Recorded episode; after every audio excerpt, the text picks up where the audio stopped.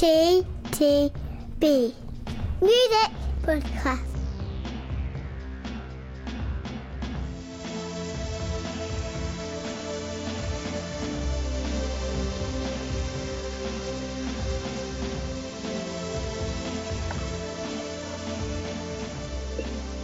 I can see the little thing moving.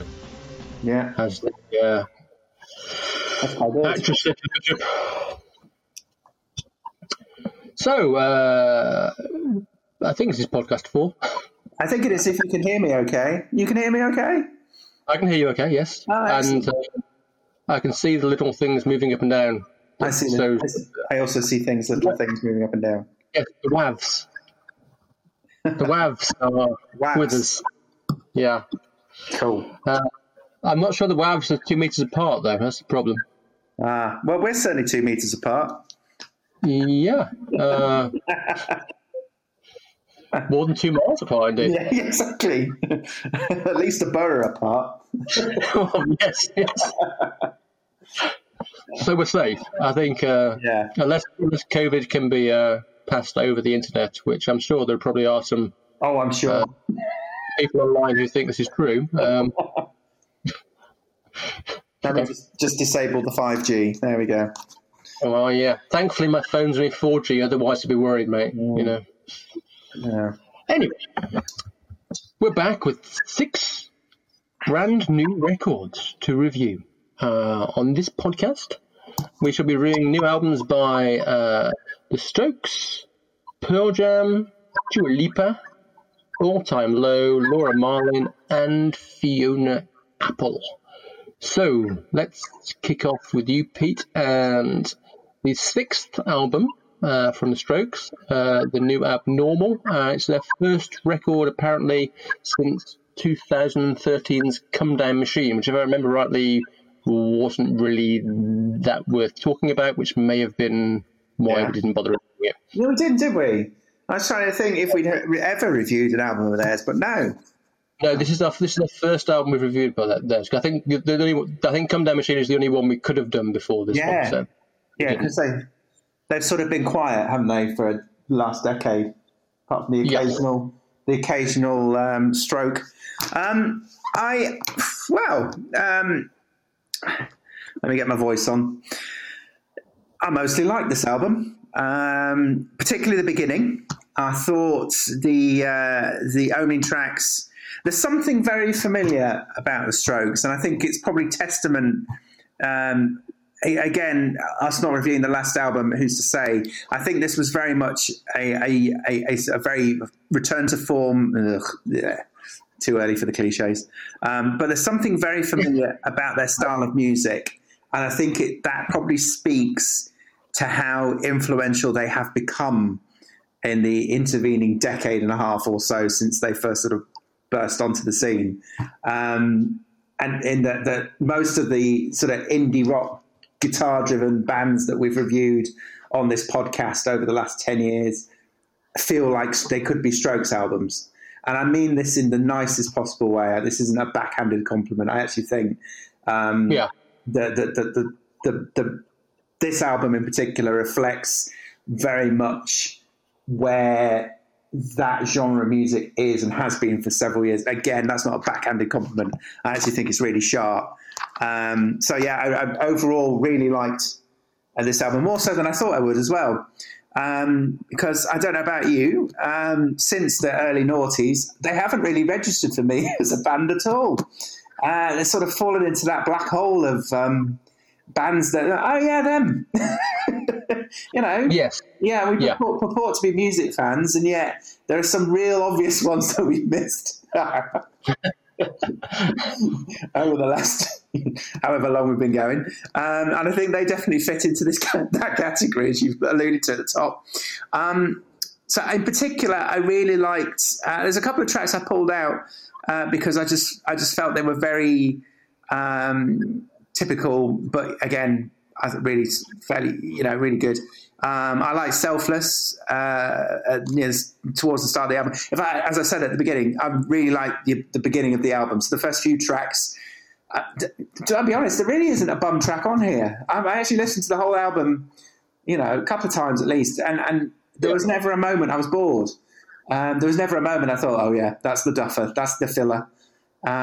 It's all killer. You know, so I mean, Selfless I particularly like. I also liked, there was a really interesting use of synths and electronica on a couple of tracks as well. I'll pull out Brooklyn Bridge to Chorus. Yeah, I really like that. It's kind of like a disco indie pop. Exactly. And I you know, and a clever title too. But yeah, I really like this, that real sort of synth-driven opening, which was very quite different actually to the rest of the album. I think there was, I can't remember what was it called, there's a track further on towards the end as well where they repeated the same trick, and I thought, ooh, that's good, I like it. Synths. You know me, I love a synth.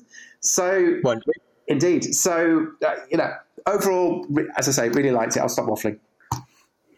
Yeah, I mean, I think what you've got there were things that appealed to me generally about the album. I think it was actually musically more varied than you might have predicted, shall we say. Exactly. I mean, when we go back to when they made their big splash, if you like, so 2001, I think it was. Is this, you know, is this it? And I have to confess, I was, you know, many of my friends and people whose taste I respect and still respect, really like this album. And I just, you know, it didn't really rock my boat when it came out originally. In fact, I was one of those people that kind of thought the title kind of summed it up a bit. It was like, is it? Yeah. But, I mean, time, to be fair, has mellowed me a bit on that album particularly. But you're right in the sense that, regardless of my opinion of the record itself, a bit like the Stone Roses album that we discussed before, both were definitely albums that have influenced bands since. So whilst their original album was one that was heavily influenced by other people, they packaged that album, then influenced lots of indie bands over the last 20 years. And I was thinking, do I really want to listen to a Strokes record? Then I thought, oh, Rick Rubin's produced it. Maybe that'll be interesting. And as you say, I think this is, you know, quite a fun and enjoyable record, really. Also, like you said, the basic sound of the band is definitely still there. But there's a bit more going on. And I agree with you that the start, particularly Adults Are Talking, Selfless, Brooklyn Bridge to Chorus particularly, really, really strong start. Speaking of influences, it's good to see them lifting Billy Idol's Dancing with Myself on Bad Decisions and the Psychedelic Furs' Ghost in You on Eternal Summer. Yeah.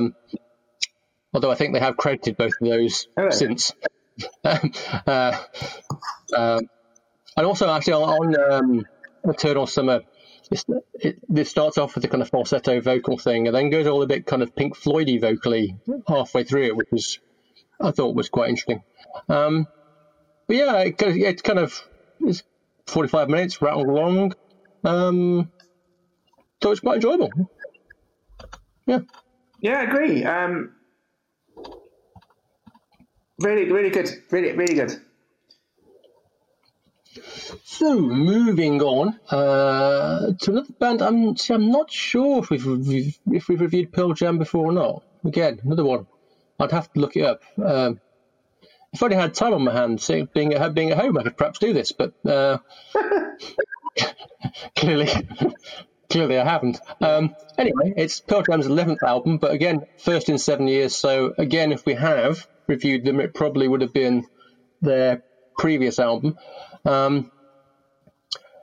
This is an interesting one, partly because it's one of the longer albums, maybe the longest album on the podcast, so it's just clocking in just under an hour.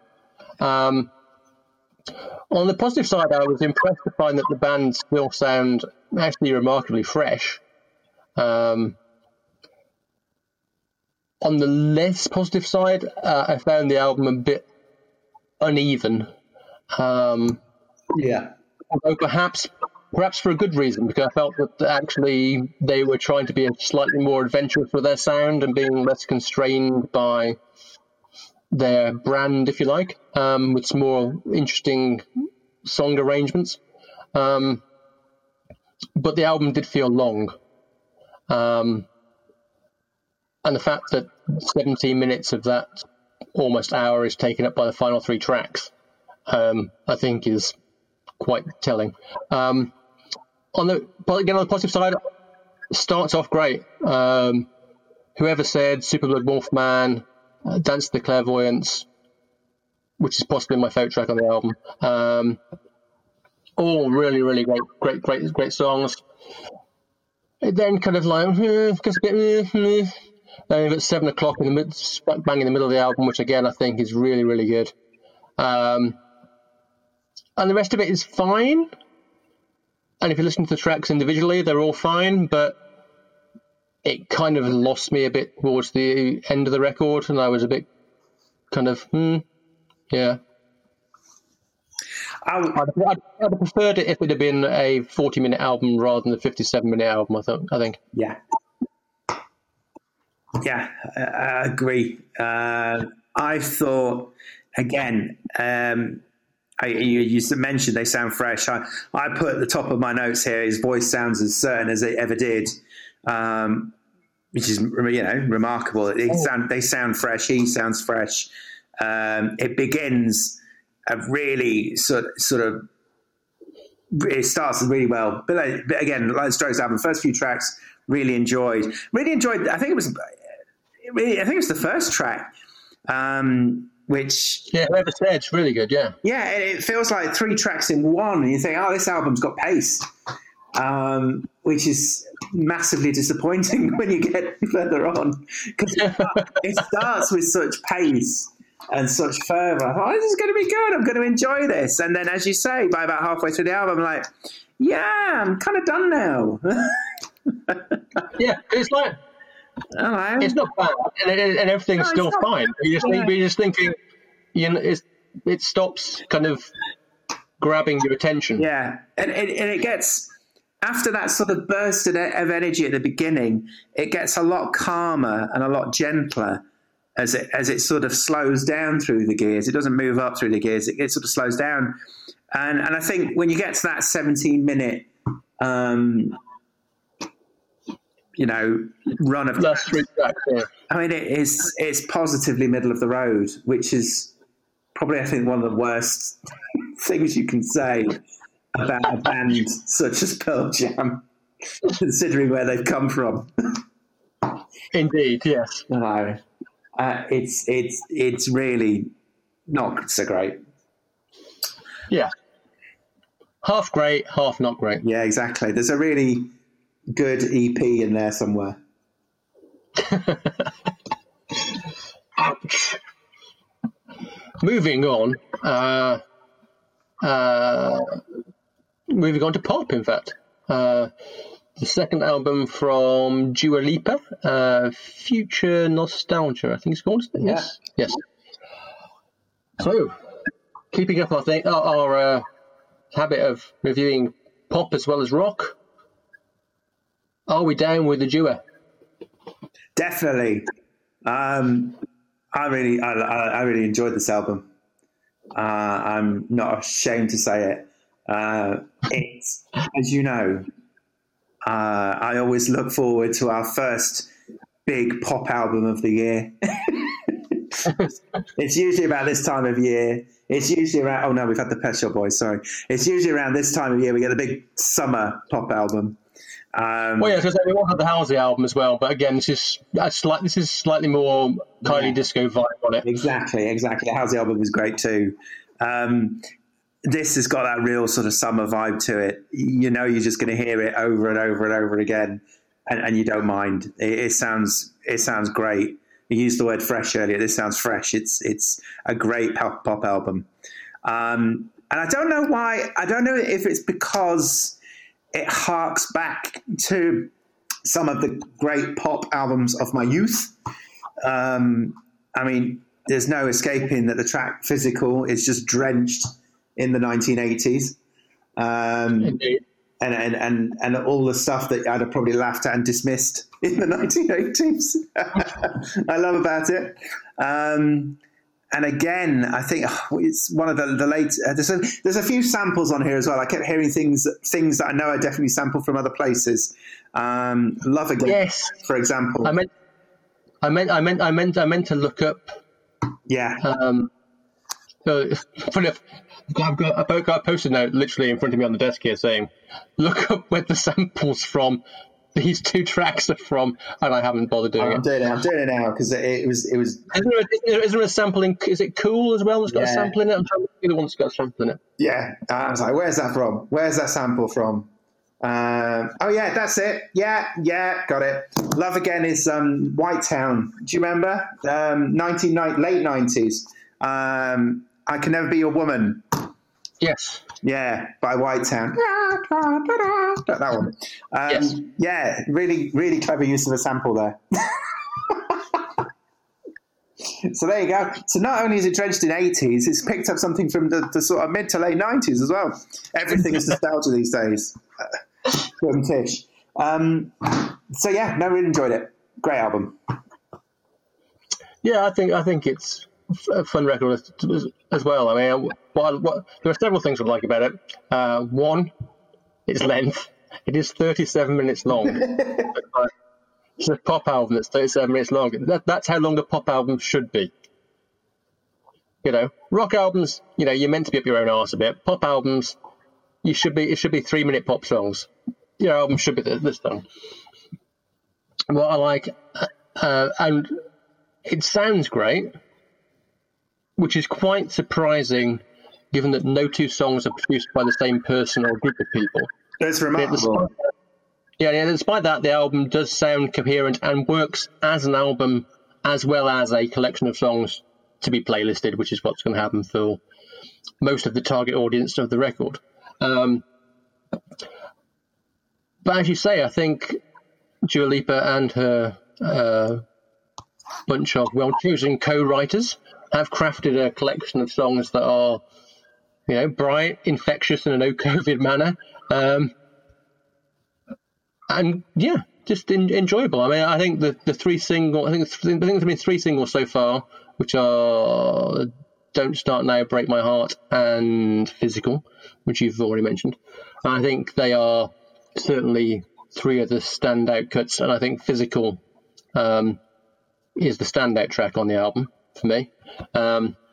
Along with Boys Will Be Boys, actually, at the end of the album, which obviously is quite a nice kind of almost not quite Me Too-ish, but certainly along the lines of, you know, mansplaining type. Mm-hmm.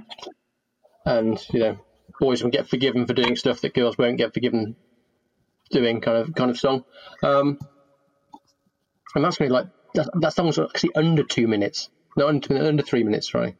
Yeah, even better. Very sharp. Yeah. But yeah, it's an old-fashioned album. It's something that's under 40 minutes, starts, zaps through, finishes, and you kind of go, yeah, that was fun. I'd still take the Halsey album that we reviewed a couple of podcasts ago over this one. It has to be said, if it had to pick one or the other. Ooh. However, it's still a really good pop record, and on this evidence, Miss Lipa is certainly one of the better proponents of modern pop music out there. Ooh, wow, praise indeed. We move on to... What do we move on to? Oh, we're moving on to All Time Low, Wake Up Sunshine. Another band we've not reviewed before. This is their 8th studio album. No. Yeah. From the band from Maryland. So they're now one of the longest standing proponents of the pop punk genre that was sort of started off by the likes of Green Day and Blink 182 all those years ago. Mm. I think the last time we reviewed anything that kind of fitted into this genre was possibly the 5 Seconds of Summer album we did a couple of years ago. Oh, yeah. 2 years ago, 3 years ago, whatever. So, yeah, kind of does what it says in the genre tin, really, if we're being honest about it. For me, this is one of those records that I found quite enjoyable while I was actually listening to it. But apart from a couple of tracks, which I'll name in a minute, there wasn't anything that really stuck out. And whilst it was quite jolly and fun, whilst it was on, it was all a bit interchangeable and didn't really get under my skin particularly. The songs that I would say were the ones that broke out of that particular thing were Sleeping In, which is certainly been one of the singles. There's a very fun video for that, which involved the band seemingly all being dumped by their girlfriends and then going to get rescue animals to fill the emotional void. Well worth checking out. It's actually quite entertaining. Wake Up Sunshine, which I also liked, and towards a bit further on the album, Safe, which I thought was a really good track. Yeah. So yeah, it's one of those albums that, like I said, I listened to, quite enjoyed when it was on, and then it was a bit forgettable, apart from those tracks, when it wasn't on. But yeah, fine. Yeah. No, I was bored. I didn't like it. You're not down with punkness. It's not that. It's just maybe it's that sort of bubblegum skater punk rock. It's not in the same league as Green Day. How dare you? Yeah, it's like we did review the 5 Seconds of Summer album a couple of years ago. I don't think I just think this sound, and without sounding like a cantankerous old man, which I'm fast becoming, I just think this sound has had its day. It's Green Day now. It sounds awfully dated now. Awfully dated. It's the sort of stuff you hear on sort of late 90s movies soundtracks. You know the sort of thing. Ouch. Out, you know, it's just that, you know, that sort of thing. You know, I was just bored with this album, and I all right, okay.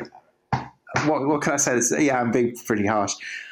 But then in the middle of the album, it does seem to sort of finds its feet and settles down, and yeah, you get to tracks like Monsters and Safe. I think Monsters is a single as well, I think. Yeah, I like those tracks. And I also like Melancholy Kaleidoscope and Summer Days as well. You know, so I think at the beginning it just sort of, it felt very, you know, formulaic. But actually, I got into it. But like you, I suppose, and once I sort of said, I appreciated it for what it was towards the end, but then I put it down and completely forgot about it again. Yeah. It was one of the albums when I was trying to make some notes for the podcast, I realised I'd listened to the album 3 times, and apart from someone say the video, apart from Sleeping In. Yeah. I only remember that because Sarah and I had watched the video for it a couple of times. Yeah, without the video, it was just dull. I guess with the video made it memorable. Yeah, seriously, you should definitely check out YouTube later on. Check out the video of Sleeping In. It is quite entertaining. Oh, I love that. That's fine. That's cool. I like that, I suppose. Yeah, and I'm sorry this didn't do it for me at all. And I guess this particular genre's not going to do it for me anymore. Those days are gone. There you go. I do go. That wasn't a review. Exactly. That wasn't just a review of a band. That was a review of a whole genre. I'm finished. I like that. That's what we're missing on this podcast. Kind of like people just drawing a line on this and go, no, not having this anymore. No. I tried it out with the Drake album, but you know. Yeah. You know. We were quite happy to diss one of the best-selling albums of all time. I remember. I was just dull. Yeah. What did we know about music? Probably not a lot. Well, that's the irony, you see. The Drake album, oh, don't get me started. We love that genre. We really got into that genre. You know. Well, it's true, yes. Yeah, it's true. You know, there are so many better artists out there. But there we go. I'm done. I'll shut up. Okay, finish we finished the ladies actually. Right. So, first of all, we have the 7th album from Laura Marling, Song for Our Daughter. All the songs apparently written to an imaginary child. This was an album that wasn't meant to come out until August, September, but she moved it forward due to the pandemic and decided, you know, fuck it, it's done. Let's just get out there. Oh, it's a lockdown album. Yeah. So this is someone we have reviewed before, so we definitely at least reviewed her last album that I think that we both quite liked. Yes. Not sure if we've reviewed more than one or not, but definitely the last one, Semper, whatever it was called. Yeah, whatever it was called. We also reviewed her collaboration. Was it last year? Year before? Well, it wouldn't be last year, would it? No. Yes, you're right. Yeah. We did, yes. Anywho, Miss Marl, she's back. Yeah. Is it so I'm still calming down. Which this album would help with. It's yeah, well, indeed, yes. Exactly, and it's a very quiet, reflective album. Again, a second half probably more settled and stronger, I felt. Maybe it just took me a few listens to sort of take it in because it does start so quietly overall. You saying that's quite funny because I've literally written in my notes, second half more relaxed musically. Yeah, exactly. It just feels more confident.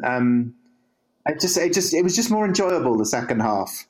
But overall, I liked the album, but I just felt that the second half was definitely more relaxed and more at ease. And there were tracks on there like Fortune, which I like. It had a sort of very Beatlesy sort of she's leaving home sort of vibe to the story. That I hadn't thought of that, but now you mention it, yeah, really, yeah, sort of that sort of vibe to the story. And I think For You as well was my other standout from the album. Again, I think towards the end. Yes, I think For You is definitely one of the best tracks on the record. One of the best tracks. Thank you. Overall, I really like this. Very acoustic.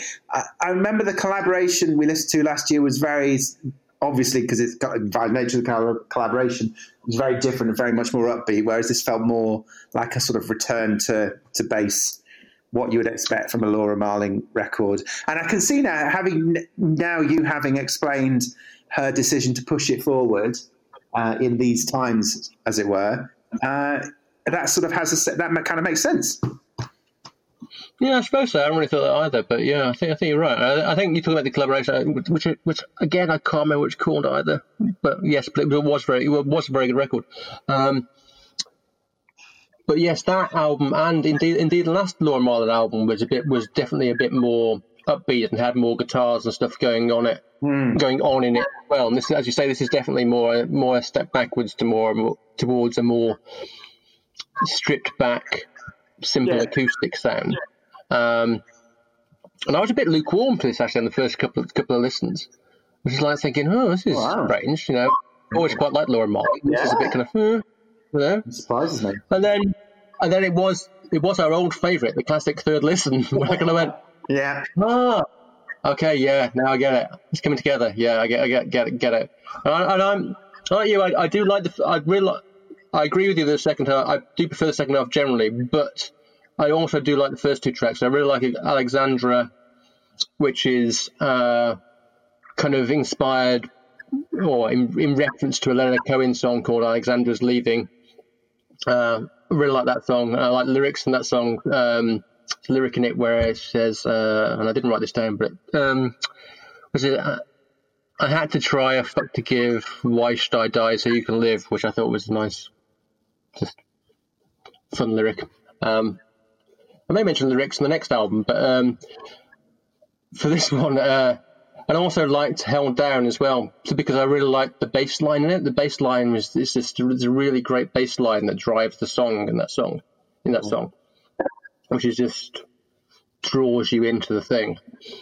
But I should say the second half of the album is quite lovely, really. I suppose. Yeah. It was And I'd say the final track, particularly for you, is just a cracking song. Also, lengthwise, big tick again. This is an album that's 36 minutes long. Yay, Laura. And it was Lump, by the way. Don't give your audience time to get bored. Yeah. Just, you know.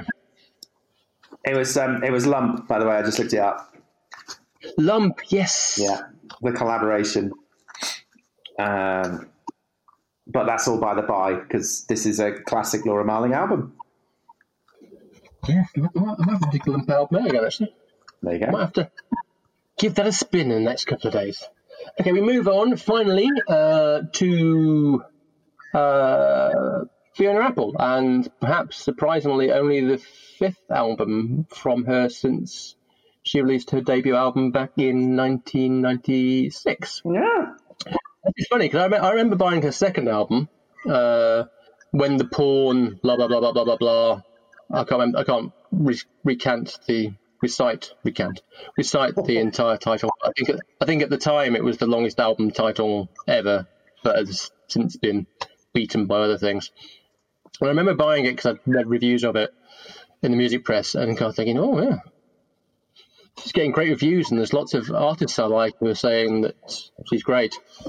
Well, I bought it and I really fucking hated it. It was just really, really hated it. More to the point, I didn't get it. I didn't see what others saw in it. Didn't see what anyone else was hearing, seeing, and it's just like, oh no. And to be honest, it kind of put me off Miss Apple, so much so that until listening to this record, I'm not sure, other than perhaps maybe hearing songs on the radio, although she's not playing the radio a lot.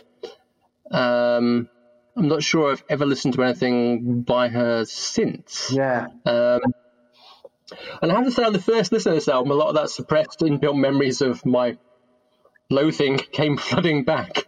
And it was like, yes, this is why I didn't get like her music. Yes, yes, I was right. Yes. However, the astute of you listening can probably guess I'm setting this up for a big butt. Yeah. And you'd be correct, because by the second or third listen to this album, I was suddenly enchanted, addicted, to the lyrics and the music of this album, and I was captured, I think, is the best word for it. This is one of the most compelling records I've listened to for quite a while. It's certainly the most musically challenging record on the podcast, and perhaps the most musically challenging record we've listened to certainly this year. Yes, and it's an album that lyrically covers love, longing, Me Too, rape, bullying, and much, much more. And really, really love this record. The arrangements of the songs, the use of the instrumentation is strange, inventive, surprising. And then that's all kind of put together with really, really sharp, insightful lyrics, and storytelling in the songs themselves. So I really like, particularly, just generally song-wise and the storytelling. The first track, I Want You to Love Me, which is just a great piece of, almost a great piece of pop, but a subversive pop. Shamika, which is sort of a song about bullying, but is just a song that I spent most of last week walking around the house singing, Shamika, much to the bizarre looks I was getting from the rest of my house. I'm going, what are you, what? Shamika, who's Shamika, what? And then the title track, Fetch the Bolt Cutters, which is the song I've been singing most of this week, or at least the title bit, which is just great. But where it comes into its own is where you kind of read some of the stories about the things. And again, it's interesting that we were just talking about the Laura Marling album where you got For You on that album.